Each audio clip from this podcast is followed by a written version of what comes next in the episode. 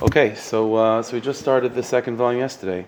So really, we, we barely got started yesterday. Was just you know the, the, the Mechaber was just telling us that any any new undertaking, any new limud or anything that we do, we should always daven to Hashem that it should be l'shem shemaim, that it should give Hashem nachas. So so we spent the whole day yesterday, Mistam, davening for that. So now let's uh, let's begin. So to the third paragraph.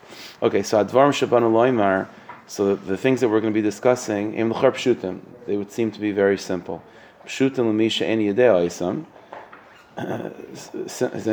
They're simple to, the, to those that don't really know them. Kikachem that's what it would seem. But the truth is, for those that, that really understand the sugyas that we're that we're that we're talking about, the Gemara says. The more the more simple, the better. The more simple, the better. In other words, the, uh, the, the what we're going to be talking about are simple concepts, but but sometimes the sim, the more simple the person, the better the better off you are. So it's uh, kiasagas nekudas hapshitas because this the nekuda of of, of pshitas and nekuda pshuta b'yaiser the most simple points, he ikra adam sometimes is the most fundamental avodas that a person has to have, has to has to take upon themselves. So when a person learns these things, they might seem simple, not to look down upon them. But adrabah, if you're learning simple things, it means these things need to you need to approach it with a certain pashtas and a certain tamimis and, and a certain uh, openness. And the more open a person is, the more pashut you are, and the more you allow these ideas to really penetrate, the better, and the more uh, the better off we'll be. Dubna. There's a famous mashal that's given by the Dubner Magid. Al pasuk, the pasuk says, "Loy oisi karasi Yaakov, ki got to be Yisrael." Initially, it's a it's a very harsh pasuk. Loy oisi karasi Yaakov, ki be Yisrael. Hashem says that the Jewish people, Yaakov, you're not calling to me. Loy oisi karasi Yaakov, you're not calling me. Ki be Yisrael, and you're not reaching out to me. So loy narch b'mashal. Ragnaskers Ikr Nakudas. There's a whole mashal that the gives, but what, what the, the, main point is as follows. Kashanir La'adam Shall Avodas Hashem the Dreshes Atzuma. The truth is, it's, it's, it, the Dubna Magid says it's also in Rabbi Nachman and other Svarim, but uh, he says that when, when a person finds that Avodas Hashem, it, it, they think, it requires, and they feel that it requires a tremendous amount of effort. It's like sort of uh, unnatural. It's sort of like an unnatural amount of, uh, of effort that it takes to become an Eved Hashem. Har gevaya, shekasha ad and the person feels that Yiddishkeit and Avodah Hashem is like this mountain that's almost impossible to climb. Ulagil madregas amitis to really reach true levels of Avodah Hashem. In other words, kishuchash shematzavihu ki agata Yisrael or in other words, when a person feels that Yiddishkeit is yigia, takes a lot of effort, unnatural, and it's not like it's something that you have to sort of uh, become a different person in order to succeed. The word yigata doesn't just mean to touch; it means yigia. It means like difficult work. Kiyagata be Yisrael. When a person feels that in order to reach Hashem, it, it, it takes a lot of yigia. Simonu, it's a simon. Kiloi karasa Yaakov that you're not really calling out to Hashem. Say, something that the Rishonim is going to cry and he's going to says Right, right. Uh, but why are they crying? Because they were able to overcome it. No, so Tzaddik says, yeah, because they were able to overcome it, but maybe that's why they're crying, is because Nidin Lem Kahar. In other words, like. It sounds like, is that, is that Bechir Shal Simcha? It's Bechir Shal. Right, so Tzaddik says it's B'chi of Tshuva. It's like, it's B'chi of Tshuva. Yeah, that's what he says. That's what he says. Yesh b'kach hayro ki loiz v'derech hamidus lavedus Hashem yisparach. When Yiddishkeit feels like this mountain that uh, it's almost impossible to climb, it means that, that, that that's not Yiddishkeit. That's not the way it's supposed to be. So, so in other words, the fact that, that the fundamentals of Yiddishkeit are, are, are simple truths, that's the way it's supposed to be. Ah, you think that the most important things in Yiddishkeit should be like these complicated concepts. No, the most important things in Yiddishkeit are the simple things that even school children know about. It's just a matter of allowing yourself to be a school child and to allow the truth to come in. You know, as we get older, one of the nisyanis that we have is that we become sophisticated and complicated, and uh, and uh, we like outsmart ourselves. You know, but little kids, little kids, you tell them something, they believe you. They believe you. And so, like we sort of that, that's a, that's a beautiful quality. I mean, it could be obviously it could be abused if a person is like that naive.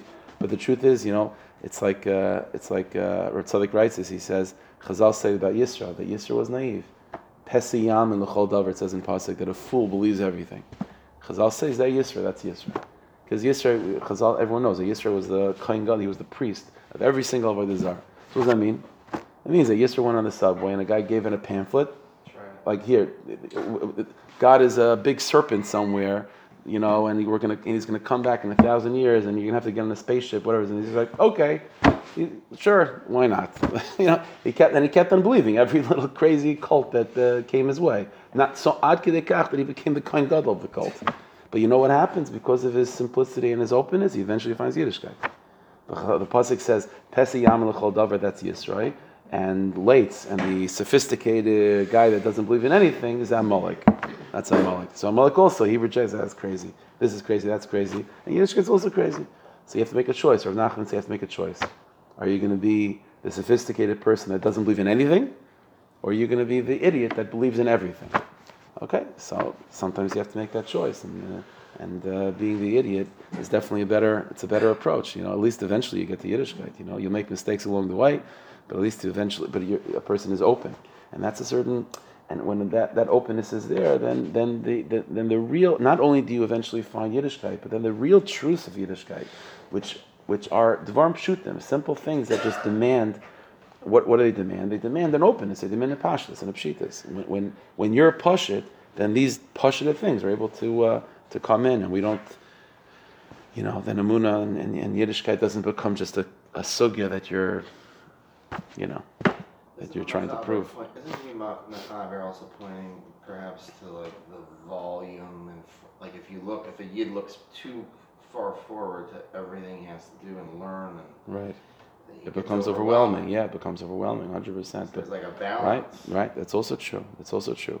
I, I think I spoke about this once. How we're, when, you know, how is it? You know, Chazal say there's a rule of the fast and ruba like the fast. When you try to grab too much, you, you end up grabbing nothing. Right? So the guy's juggling. The more balls you, you put on, it ends up dropping everything. So I think I asked once, so how is it possible that a person should like remember Kol Kula? First of all, forget that it's difficult mentally. There's a rule in the Gemara. It's a fasting rule. But like, you try to grab so much, you grab nothing. And Gemara is a lot. Torah is a lot by its very definition. So how does it work? So the answer is, if you look at Yiddishkeit as a bunch of balls, and individual pieces, it's impossible. But if you can, but if but if you're really holding on to the pashtas, to that nakuda, the the the that it's all coming from, then you're not juggling, you're not holding on a thousand balls. You're holding on to one ball, which is anaycha In that ball are the thousand balls. So it's not the shot that like Chaim Kanievsky, he knew Kol Tarakula, but it wasn't. He wasn't like like holding on to every you know, piece of Yiddish, uh, of Torah, like constantly making sure that no balls drop.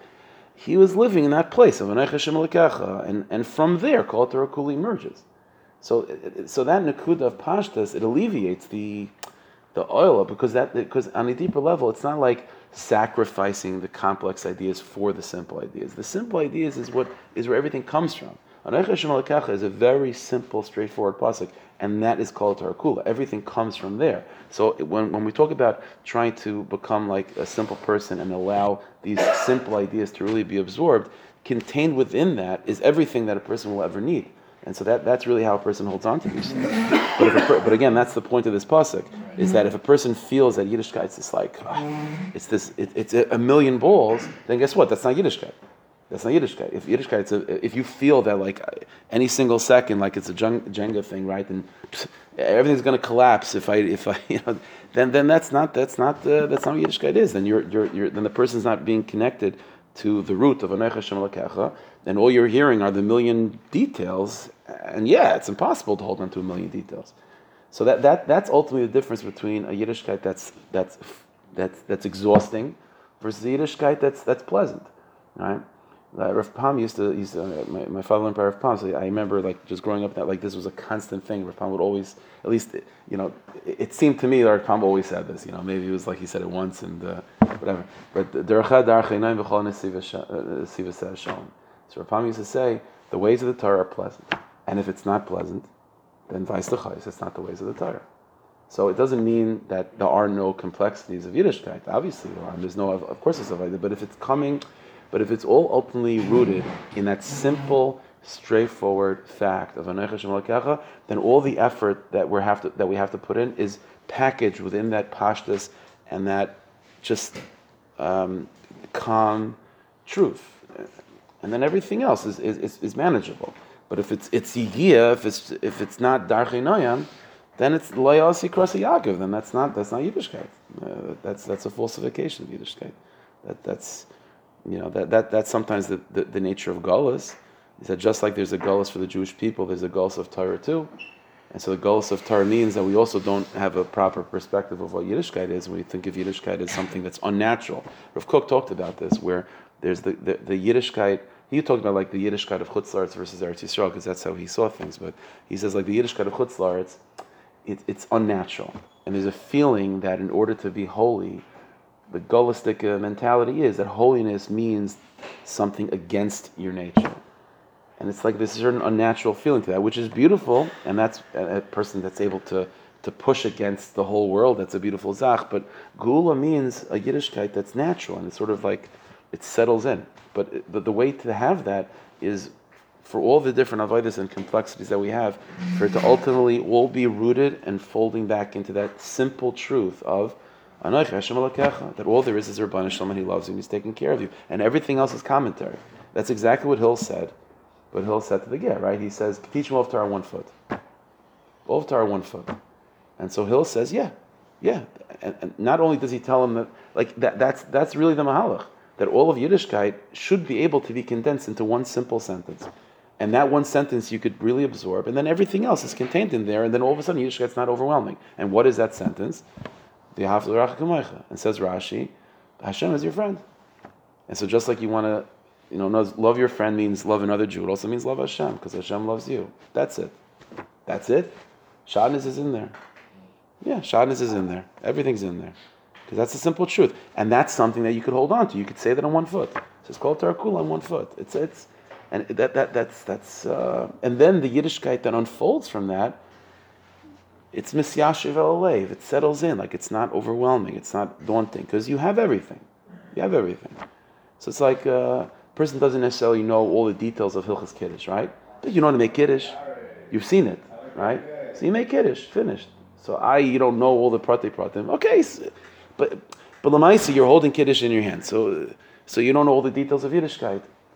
You say Animam Bamuna Shlema that the, all the the, the Animamins, you have Yiddishkeit. I, you don't know all the details of like Tum and Tahara. It's in there. It's in there. Okay, so you have it.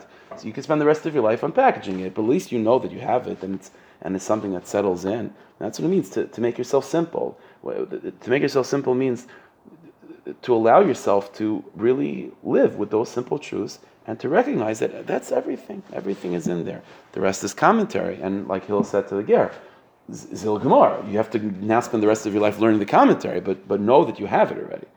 You know that that's that's the big difference. It's like it's not, you know, we ha- we have it already. It's just it's just a matter of uh, again unpackaging and and, uh, and and commentary and learning about it. But but. Uh, you can learn all the details of the world uh, about Hilchas Kiddush, but when you make Kiddush, you know what Kiddush is, you know? When you read about Kiddush, like, I don't know.